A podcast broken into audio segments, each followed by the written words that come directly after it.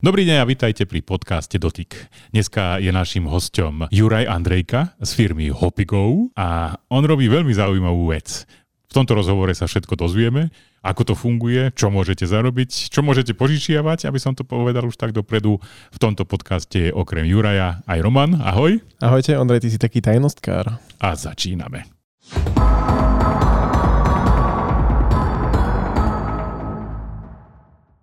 Takže moja prvá otázka, Juraj. Čo robí Hopigo? Znie to ako niečo šťastné, čo chodí niekam. Takže keby si mohol povedať Hopigo, čo to znamená? Tak na začiatok iba opravím, že to Hopi nie je happy, ale tak verím tomu, že všetci okolo Hopigo sú happy na to, aby boli šťastní, pretože v podstate je to otvorená platforma pre požičiavanie vozidel kdokoľvek, kto má nejaké auto a nevyužíva ho vôbec alebo ho nevyužíva v niektorých dňoch, tak ho môže na Hopigo dať a môže ho prenajímať a zarábať ním peniaze pre seba. U nás na Slovensku nie je až takým častým zvykom požičiavať auto a iné veci, ale auto je taká trocha súkromná vec. Bojujete s tým, alebo tak, ako sa s tým vysporiadavate? Je to individuálne, sme nová služba na Slovensku, fungujeme tu pol roka, ale prišli sme vlastne z Čiech, kde fungujeme od roku 2017, čo sú 4 roky. Staviame to v podstate na tom úspechu, ktorý je v Česku, kde sa premelie strašne veľa výpožičiek. Tých peňazí, ktoré si tam dokážu majiteľia zarobiť, tak e, je to veľmi veľké množstvo. No a vďaka tomu sme expandovali aj na Slovensko. Ako na, Sl- na Slovensku rozhodne sa rozbiehame pomalšie, ale isto. Ideme podľa plánu, takže sú tu majiteľia, sú tu vodiči, ktorí nemajú s tým problém. Ja by som sa možno spýtal, že ako vznikol názov Hoppy Go, lebo vo mne to vyvoláva takúto skákačku, hej, že nejaká počítačová hra, tam skákam s panáčikom a robím Hoppy Go, Hoppy Go, hej, tak možno, že ak vieš k tomuto nejaký background. A druhá vec, keď porovnáš Slovensko s inými krajinami, sme už dostatočne dospeli na to, aby sme boli pripravení na takúto zdieľanú mobilitu, pretože OK, máme tu bicykle, máme tu kolobežky, ale predsa len prenajmať auto a ešte keď mám prenajmať svoje vlastné auto, tak je to taký vyšší level. Takže začnem tým názvom, ten vznikol v podstate pri zrode služby, kde ale nemal nejaký úplne špeciálny význam. V podstate je to zloženie na dvoch slov, čili uh, hoppy a go. Nemá to nejaký špeciálny význam, ale je to také, by som to nazval, od ruky. Dá sa k tomu veľmi jednoducho, je to anglický názov, čo je v podstate ako trendy, moderné a stále bude, je to, je to škálovateľné, takže práve preto Hoppy Go. A súhlasím s tým, že to je také ľahko zapam- zapamätateľné. Je to tak. Druhá časť otázky, tam sa pýtal na rozdiel medzi Českou a Slovenskou republikou. Samozrejme, ľahké rozdiely tam asi budú, ale sú to v podstate detaily. Ako som už vravel, tá služba v Česku už je 4 roky, takže ten trh sa nedá porovnať predsa len 4 roky investovať do eh, osvety, vôbec do marketingu, vysvetľovať ľuďom, dostaneš sa na úplne inú úroveň, ako keď začínaš na novom trhu. Takže samozrejme, dovolím si povedať, že Slovensko je 4 roky pozadu v rámci tohto proti Česku. Ale proste prísluší to tomu, že tam sme boli skôr. A koľko vlastne môžem zarobiť, keď sa už teda rozhodnem? Lebo však o tom toto je. Ja sa rozhodnem, keď to bude pre mňa zaujímavé. Hovorí, že dá sa na tom zarobiť. Uh-huh. V začiatku si povedal celkom zaujímavé peniaze, zatiaľ teda v Českej republike. No ale povedz nejaký príklad, že ja mám teda vás, mám auto a viem určite, že útorok a stredu ho nepotrebujem. Uh-huh. Ako môžem sa dostať k týmto peniazom, ktoré slubuješ? No tak v prvom rade sa musíš registrovať ty ako majiteľ na platformu, v druhom rade musí tam byť zaregistrované tvoje auto, v treťom rade musíš mať vyselektované, tak ako si povedal, že ho chceš požičiavať za takú a za takú sumu, chceš ho požičiavať v útorky a v stredy, a reálne pokiaľ ti príde nejaká, nejaká rezervácia, tak musíš aj, aj príjmuť. To sú v podstate preekvizity na to, aby si následne za to zarábal nejaké peniaze. No a k tej sume samozrejme to závisí od toho, aké auto máš, koľko si za ňo môžeš a chceš pýtať, pretože jedna vec je, koľko si za niektoré auta ľudia pýtajú, ale proste je to vždycky ich auto a majiteľ sa rozhoduje o tom, koľko si za dané auto za deň e, bude pýtať ale pokiaľ proste prestreli tú reálnu hranicu, tak musí počítať s tým, že si to nikto nepožičia. Je tu veľa faktorov na to, aby sa dalo povedať, že koľko bude tá reálna čiastka za konkrétne auto, ale pokiaľ by sme zobrali nejaký príklad, zoberieme si príklad zo Slovenska, kde už teda fungujeme od, od apríla, reálne sa dá požičiavať od mája, tak napríklad moje najobľúbenejšie auto Honda Jazz, to je staré auto, ale proste je to 2.16 ročník, majú zarobených cez 500 eur za ten čas. Čo nie je úplne veľa, nie je to úplne málo, ale zase na druhú stranu, keď si zoberieš, že tá služba je skutočne na začiatku, bola dobrá sezóna, takže si myslím, že majiteľ bude spokojný, ale to nakoniec dňa sa musíme opýtať jeho. Predpokladám, že vysledujete správanie tých ľudí, ktorí požičavajú auta a takisto aj tých, ktorí ho chcú používať. Čo je taká najväčšia výzva, alebo s čím aktuálne bojujete? Že ako aj Ondrej naznačil v úvode, na Slovensku sa hovorí, že ženu a auto nepožičiaš, tak či je toto nejaký fenomén, s ktorým bojujete, alebo ste sa stretli s tým, že ľudia sú celkom otvorení tejto myšlienke požičiavať auto? Sú ľudia, ktorí sú otvorení, predsa len dnes máme dostupných na Slovensku 130 aut. Či sa dá povedať, že je to veľa alebo málo, určite chceme viac. Pretože v Česku máme momentálne 2,5 tisíca aut, ale vravím, je to za 4 roky, za pol roka na Slovensku 130, takže z tohto pohľadu si myslím, že môžeme byť spokojní, ale tá služba Hopikov potrebuje, aby tých aut bolo viacej, a rozhodne tu je veľa dostupných aut, pretože keď sa pozriete, tak je veľa aut, ktoré proste stojí na ulici, stojí na parkovisku. Keď sa rozprávame s ľuďmi, tak veľa ľudí, veľa majiteľov si ani neuvedomuje, že je taká možnosť, že by mohli na svojom staršom aute zarábať, pretože pre nich už nemá skoro žiadnu hodnotu.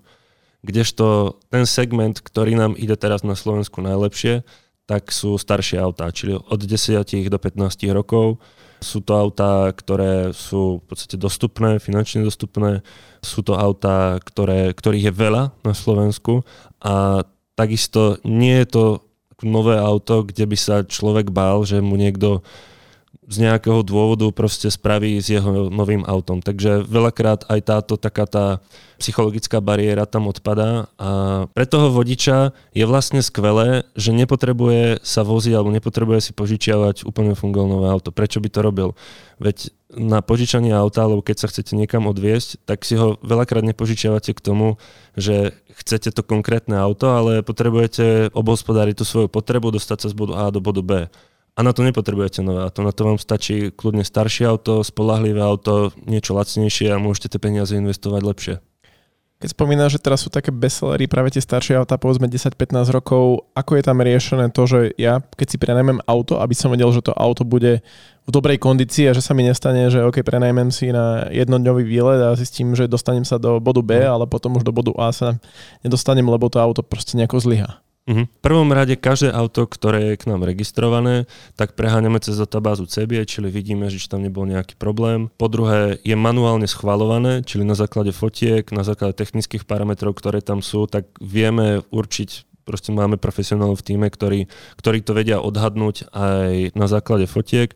Ďalšou vecou, keď už niekto k tomu autu príde s vodičou a náhodou by tam nejaký bol problém, tak všetky výpožičky fungujú na základe vzájomného hodnotenia, čili po výpožičke dávate hodnotenie či už vodičovi alebo autu a ako náhle by bol jeden problém, tak proste auto ide preč.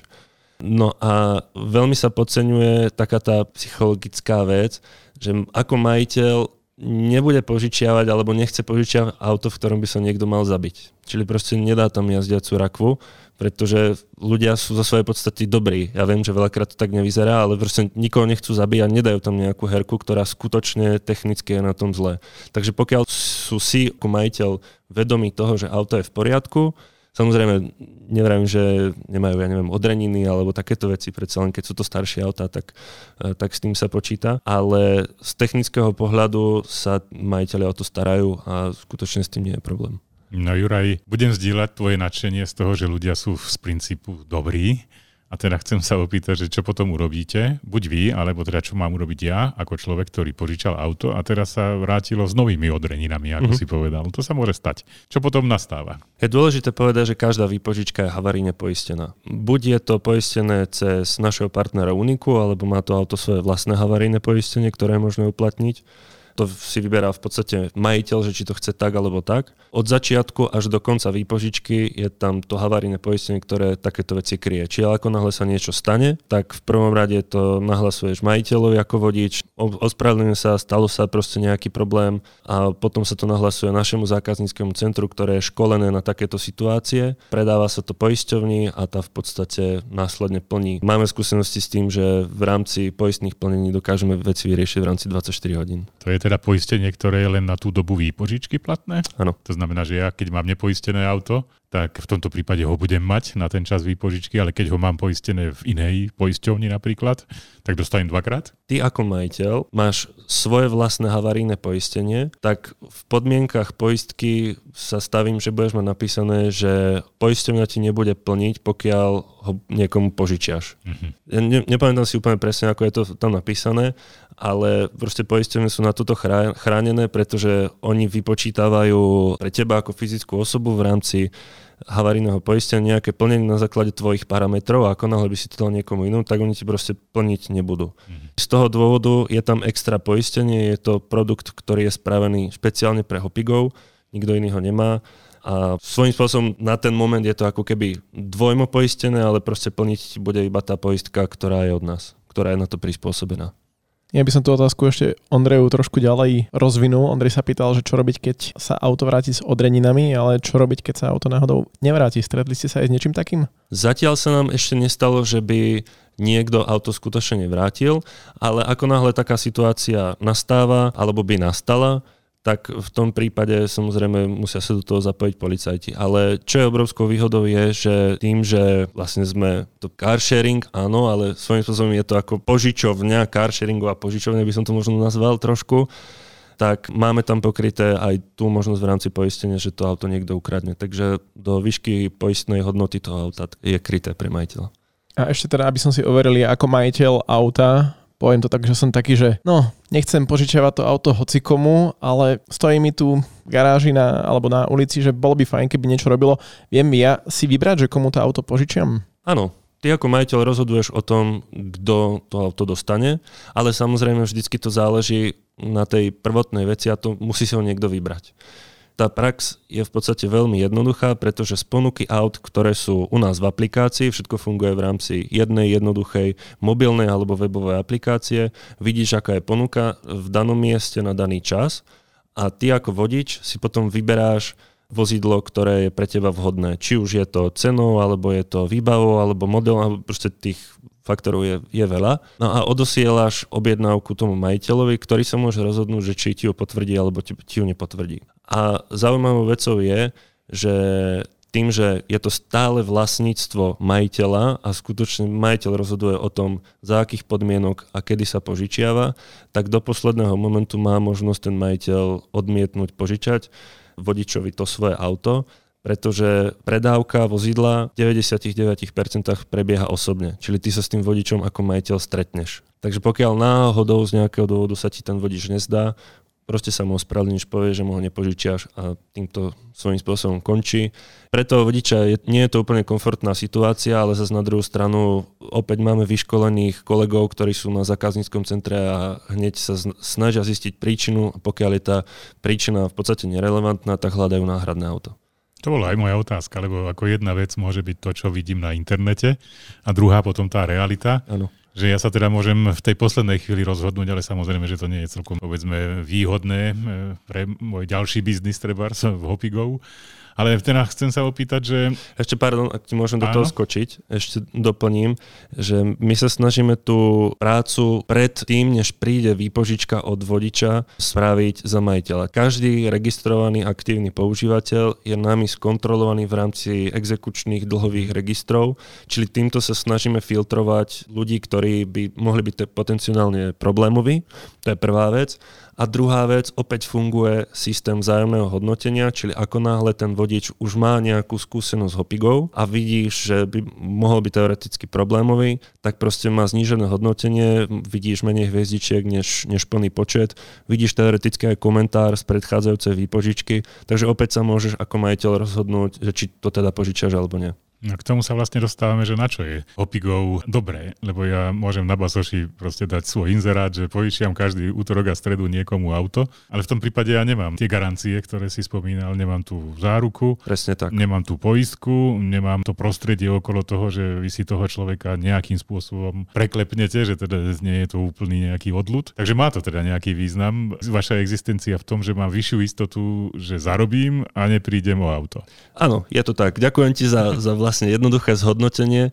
Je to presne tak, tak snažíme sa, aby to bolo za prvé užívateľsky príjemné, to prostredie, v ktorom je, je v podstate máte garáž vo svojom telefóne že keď si predstavíte, že na Hopigo môže byť akékoľvek auto, čili sú tam superšporty, kabriolety, dodávky, rodinné autá, malé autá, elektrické autá, môžem takto pokračovať, tak všetko toto máš na dosah ruky ako vodič vo svojom telefóne a pokiaľ nechceš vlastniť auto alebo z nejakého určitého dôvodu máš iné auto, než v danej chvíli potrebuješ, máš to na pár klikov v telefóne keď to tak popisuješ, tak mne napadla taká situácia, že toto je v podstate dobrá vec, ako možno, že si vyskúšať nejaké auto predtým, ako by som si ho chcel kúpiť, alebo že videl som Transformeroch Chevrolet Camaro, tak pozerám, že či ho náhodou niekto nepožičiava, že by som si ho vyskúšal. S akými najväčšími vôdzovkách halúzami ste sa stretli v rámci Hopigo, lebo jasné, myšlienka je taká car sharing, ale ľudia sú vynaliezaví a možno vymysleli niečo, že tú službu využívajú takým spôsobom, ako ste vy ani neplánovali, že niečo také vôbec je možné. Pokiaľ ideme ideme do tohto smeru halúzy... Možno, že najdrahšie auto, aké máte. Najdrahšie auto. Mm. No, dobrá otázka. V rámci Slovenska to môže byť Audi R8, môže to byť Porsche Boxster, môže to byť kľudne aj to Camaro, ktoré si povedal. Takže ten výber je dobrý, ale môže byť samozrejme ešte lepší a vždycky to záleží na tých majiteľoch, že či skutočne v tom vidia hodnotu alebo nie. Je dôležité povedať, že nie pre každého tá služba je, pokiaľ máš auto ako obývačku a nikoho si tam proste nepustíš, nepožičaš ho ani žene, tak ho nebudeš hodávať na hopigov, to je logické. Ale zase na druhú stranu sú ľudia, ktorí to majú ako vozítko, nemajú k tomu až taký vzťah, tak presne pre tých táto služba je. Možno, že aj to vyskúšanie, ako sa jazdí s elektrickým autom. No, povedal si, že aj takéto auta máte už v ponuke. Absolutne. Takže možno, že to môže byť tiež, že si to niekto chce vyskúšať, že čo to vlastne znamená, tak povedia, lepšie manažovať svoju dojazdovú vzdialenosť a riešiť nabíjanie, tak takto sa to dá na pár dní vyskúšať. To sa skutočne deje a dokonca je aj pár takých osvietenejších dílerov vozidel, čili predajcov, ktorí skutočne objavili v Hopigov cestu, ako môžu to svoje auto, ktoré predávajú, dostať k zákazníkovi na dlhšiu dobu, než je skúšobná jazda. Čili je to opäť pre nich nejaký určitý predajný kanál. A v rámci Bratislavy máme Škodu Enyaq, máme Superb Ivy, čili to sú v podstate tie nové modely, sú tam nejaké Mazdy, pokiaľ sa bavíme o elektrické auto, Renault Zoe, sú tam aj Tesly, takže ten výber začína narastať a skutočne verím tomu, že bude pribúdať viacej nie len takých tých obyčajných majiteľov z ulice, ale že skutočne budú vidieť hodnotu v službe aj, aj firmy. To, že to sa deje, máme tam kopec firiem, ktoré si auta požičiavajú alebo požičiavajú svoje auta, takže medzi sa nekladú. Máme v Prahe takú pani, ktorá má 80 rokov a tá požičiava svoje auto, pretože už ho nevyužíva. A je pre ňu výhodné si takto zarábať peniaze a vlastne na druhú stranu sa stretáva s novými ľuďmi, pretože ona je taká ako veľmi ľudská, otvorená, Takže pre ňu je to absolútne skvelá služba a v živote by si nepovedal, že 80-ročný človek bude takto využívať tú službu tak si môžete povedať, že Hopikov zbližuje ľudí. Je to tak, áno. Tak sú to autá od ľudí pre ľudí, takže vždycky sa tam musí nájsť nejaká cesta medzi tými dvomi stranami. Po našom stretnutí, ktoré sme mali, si nám poslal taký dokument, kde popisujete, lebo ty si to spomínal, že ste mali úspešnú sezónu tak to sú také krásne údaje, že priemerná dĺžka zápožičky je 4,2 dní, ale to najzaujímavejšie, čo mne sa tu páči, je, že najúspešnejší majiteľ si zarobil 10 380 eur. Čo ten musel mať a kedy mohol používať svoje auto? To je majiteľ z Česka zo sezóny alebo z roku 2020, pretože je to ako kompletný údaj za ten rok. To v podstate záleží na ňom, hej, takže je, my mu do toho nekecáme, nekafráme, kedy to auto používa, nepoužíva. Môže to byť auto, ktoré je drahšie, on má služobné auto a skutočne ho proste dáva na hopigov na celý čas. Môže ho dať za výhodnejšiu cenu, než dávajú ostatní majiteľia. Proste mu ide o to, aby sa skutočne požičiaval, dá ho svojím spôsobom pod cenu, pod trh, o pár korún.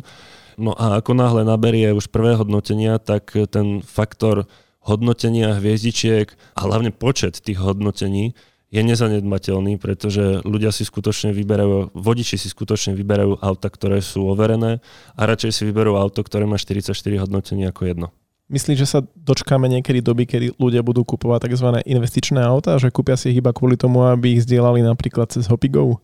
Pokiaľ sa nebavíme o nových autách, tak sa to deje už teraz. Zatiaľ som počul len o investičných bytoch, ale máme aj investičné autá. Nová doba, Ondrej, nová, nová doba. No. Ešte tak, tu mám pár údajov, počkaj. 4 tisíc používateľov, 130 aut na Hopigov a celkové ľudia najazdili 73 tisíc kilometrov. To by som chcel vedieť, že za ktoré krajiny to je. Či je to za Slovensko, alebo Československo, alebo za aj Polsko? Nie, tieto údaje sú za Slovensko. 4 tisíc používateľov ano. na Slovensku. Ano. To je pre mňa pomerne prekvapenie. Aj 130 aut celkom, celkom dosť. No, vyskúšame možno niektoré z vašich aut. Osobne si myslím, že raz som nad tým rozmýšľal, keď som bol v Amerike na Manhattane, že kde tí ľudia parkujú svoje autá. Mm. Lebo nejako som nevidel možnosť v rámci tých ulic zaparkovať. Takže pokiaľ sa tá situácia zmení aj u nás, tak, že napríklad v Bratislave sa zavedie ten systém, že máš jedno auto, tak veľa čo zaplatíš za parkovanie, rezidenčné máš dve, tak mhm. zaplatíš poriadne veľa a tretie sa vôbec nerieši tak keď ty potrebuješ to tretie auto, tak Hopigo môže byť celkom dobré riešenie na toto. Je to úplne obyčajná situácia, ako skutočne vidíme, že sa deje, takže predsa len Petržalka, ak sa nemýlim, tak už má nejaký svoj systém rezidenčného parkovania, ak sa bavíme o Slovensku a Bratislava ako taká ho plánuje, určite aj v iných mestách. Takže ľudia začnú rozmýšľať o tom, že či je lepšie auto vlastniť, alebo je lepšie si ho požičať pretože veľa ľudí má skutočne jedno auto, ktoré má doma, alebo je ich, ich vlastné vlastníctvo, potom má kľudne služobné auto a takto sa to vlastne nás číta. No a s parkovacími miestami potom začína byť reálny problém, pretože ten verejný priestor nie je nafúkovací a Hopigo je určité čiastočné riešenie pre tieto situácie. Ak by sme sa ešte pozreli na Hopigo na Slovensku, typujem, že najviac Audi v Bratislave. Ano. Ako je to s ostatnými mestami, alebo prípadne sú nejaké mesta, kde by ste chceli zintenzívniť aktivitu, že aby ľudia tam začali požičiavať svoje auta? Kopíruje to asi počet obyvateľov a ekonomickú aktivitu v rámci Slovenska, čili najviac Bratislava, potom Košice, potom krajské mesta a tak ďalej. Samozrejme sú výnimky, kde keby si to zobral per capita, tak asi to vyskočí, ale proste je to len kvôli tomu, že to dané mesto alebo ves má málo obyvateľov. Rozhodne pre nás sú zaujímavé na začiatku tie veľké mesta, kde ľudia skutočne riešia problém ten, že zaprvé nemajú kde zaparkovať, nechcú si kupovať auto, pretože je to pre nich zbytočná investícia. V rámci veľkého mesta, keby sme si zobrali príklad ako Bratislava, tak relatívne dobre funguje mestská hromadná doprava, máš tu ďalšie mobilitné služby, ktoré ťa po meste prevezú, máš tu relatívne dobrú sieť taxíkov, takže pokiaľ sa pohybuješ iba po meste, tak myslím si, že veľa ľudí tu skutočne to auto ani nepotrebuje. Ale ako náhle ideš mimo mesta, práve to je tá situácia, kedy si požičiaš auto od Hopigov, pretože sa ti to nejakého dôvodu hodí mať na tú danú situáciu, alebo ako ste povedali, chceš si to auto kúpiť, tak si ho u nás vyskúšaš, alebo máš aj auto, ale potrebuješ previesť nábytok v dodávke. To som akorát chcel povedať, že ideš do IKEA, tak presne, že toto no, môže byť riešenie. Tak, my si so ženou požičiavame na romantické výlety kabriolet. Necháme deti u babičky a berieme si kabriolet a nemusíme ho vlastniť, že? Takže No musím povedať, že niektoré slová, ktoré používaš, sú české. Napríklad čili je podľa mňa teda potravina. A ves si tu raz použil. Kde ty vlastne? Kde bývaš? Ja fungujem tak na, na pomedzi, v strategickom mieste, kde fungujeme vlastne vo všetkých troch trhoch, čili Hopigov sme v Česku, v Polsku a na Slovensku. No a ja som presne v strede, v Brne. Brne, no aha. A ako si sem prišiel? Bolo to Hopigov? Bolo, po, požičané od e, jedného pána. Dokonca je to obrendované maličké polo. Spolahlivé, skvelé auto. Koľko si za to zaplatil? Zaplatil som za neho 20 eur. Za jeden deň? Aj s poistením. To je celkom zaujímavá na to. Nemusíš chodiť vlakom ani autobusom. No, je pristavené v podstate blízko môjho domu, čili ušetril som ten čas, ktorý by som investoval na to dojsť na vlak. Samozrejme, ja teda osobne, pokiaľ môžem povedať, tak ja veľmi rád chodím vlakom, pretože je to veľmi príjemný spôsob cestovania, ale proste dnes sa mi hodilo si požičať auto, takže som si požičal auto, pretože doma máme takú dohodu, že kto má deti, tak ten má naše auto, takže žena je doma s deťmi, Výborné. tak tam má naše auto. No a ako je to s pohonnými hmotami? Vrátiš, dostaneš plné a vrátiš prázdne, tak ešte na tom zarobíš. No ideálna situácia je vrácať plnú nádrž, respektíve nádrž v takom stave, ako si si ju zobral. To platí o celom aute. Počíta sa s tým, že v akom stave auto si si zobral, čo sa týka čistoty, čo sa týka nádrže, nemôže sa to týkať samozrejme stavu kilometrov, pretože sa počíta s tým, že niečo najazdíš, tak také auto vraciaš, ale ako náhle sa stane, že by, že by si si, si to zobral s plnou a vrátil si to s prázdnou, tak v tom momente sa automaticky systémovo vypočítava z určitej fixnej ceny podľa typu paliva, koľko sa odpočíta z tvojho depozitu majiteľovi.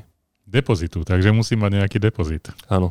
Koľko to býva? Je to buď, záleží to od poistenia, aké si vyberieš, pretože sú dva druhy havarijného poistenia pri výpožičke, jedno je základné a druhé je prémium. No a logicky to prémium je trošku na deň drahšie, ale je tam 40 eurová záloha, kdežto pri tom základnom poistení to je lacnejšie na deň, ale je tam 200 eurová vratná záloha. Takže ako vodič si môžeš vybrať, ako ti to vyhovuje. No ja v Bratislave naozaj používam, ako si povedal, alternatívne možnosti dopravy a používam konkrétne kolobežky, lebo uh-huh. zatiaľ mi to pripadá také pri tomto počasí, ktoré ešte minimálne dneska je. Je to veľmi príjemné a na úrovni povedzme mestskej hromadnej dopravy. Aj rýchlosť je podobná, akurát, že ide tá kolobežka vtedy, keď ja chcem a nemusím ano. čakať na nejaké MHD.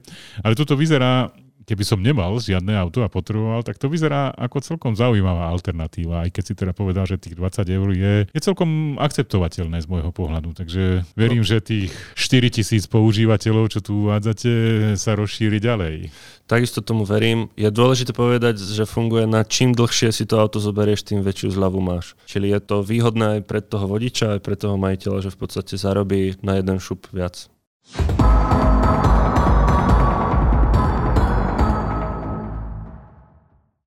Ďakujeme pekne, že si prišiel do po- nášho podcastu. Veríme, že sa to aj páčilo ďakujem. aj našim čitateľom, že sa dozvedeli, ako je možné zase niečo nové vyskúšať dokonca aj na Slovensku a prajeme ti veľa úspechov v ďalšom živote. Vás pozdravujeme, majte sa pekne a dovidenia. Ahojte. Ďakujem, dovidenia. Ahojte.